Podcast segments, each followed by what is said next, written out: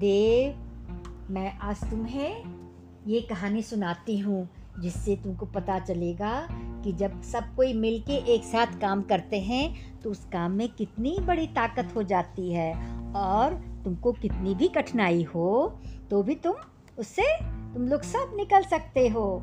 यही कहानी एक बहुत सारे कबूतर की है। एक पेड़ पर ढेरों कबूतर रहते थे। कबूतर, कबूतरी, उसके बच्चे, चूजे सभी रहते थे।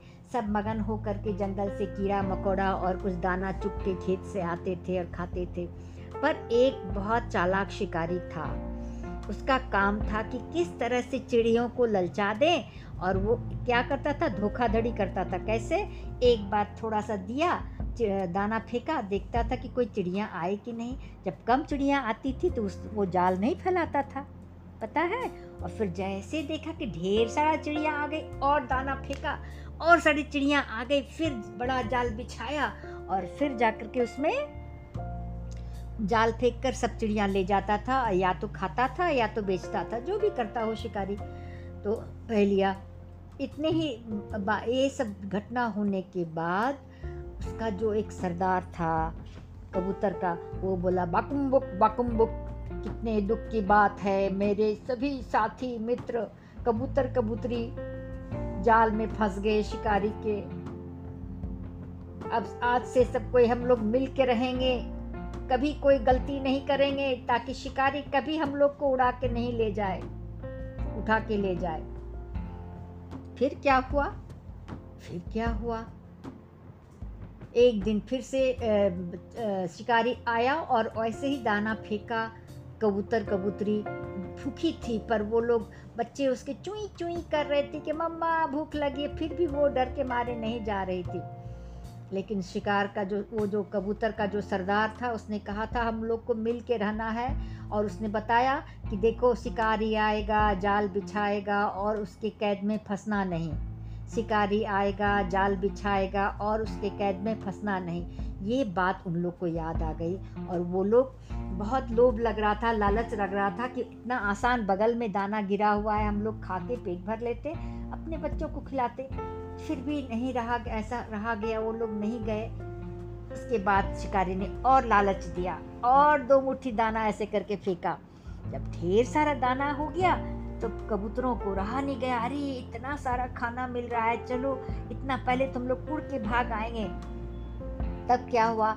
जो सरदार कबूतर था, वो पेड़ के एक टहनी पे बैठा हुआ देख रहा था टहनी होता है ब्रांच। पेड़ के एक टहनी में से देख रहा था। डाली में देख रहा था। देख रहा था कि सारी कबूतर कबूतरी चली गई। दाना चुगने के लिए बच्चे सब मर जाएँगे। ये शिकारी सब कबूतर को ले जाएगा। तो फिर जब सब चुप जैसे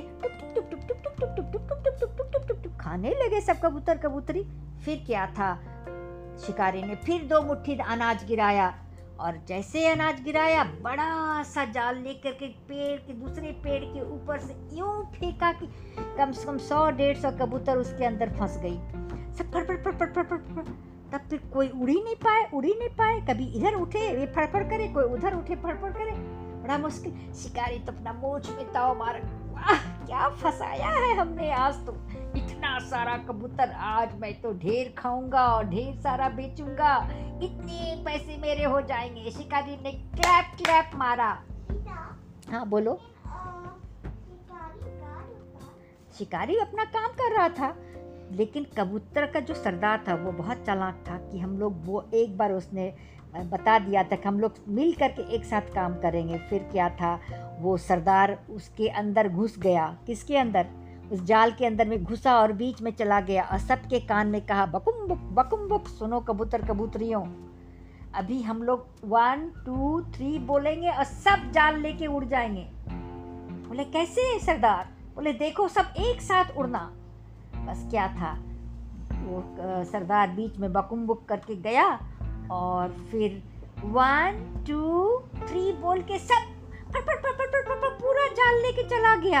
आकाश में जाल उड़ गया। फिर वो लोग उल्टा चाल चल के उड़ करके सारा जाल गिरा दिया और सब कबूतर कबूतरी आज़ाद हो गए।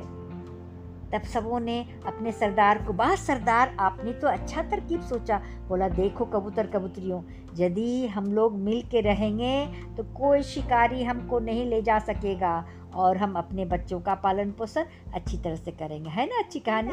हाँ। बोलो। लेकिन वो वो जो सरदार था वो ओल्ड था क्या? नहीं ओल्ड नहीं था शिकारी बड़ा आदमी था। लेकिन कहानी अच्छी है ना? बहुत शिक्षा मिलती है इससे। ठीक है बेटा